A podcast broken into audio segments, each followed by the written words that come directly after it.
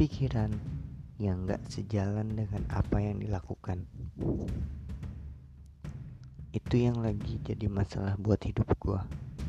Apa yang gue pikirin adalah A, tapi yang gue lakuin adalah D atau E. Jadi nanti gue ada beberapa pengalaman peristiwa yang gue udah pikirin matang-matang gue udah evaluasi matang-matang untuk diri gue sendiri untuk memperbaiki diri gue sendiri. Tapi kenyataannya ketika gue lakuin gue lupa dengan apa yang gue pikirin dan ingat ketika gue menyesalinya. Gue bakal share beberapa pengalaman yang mungkin nanti bakal jadi diary buat gue sendiri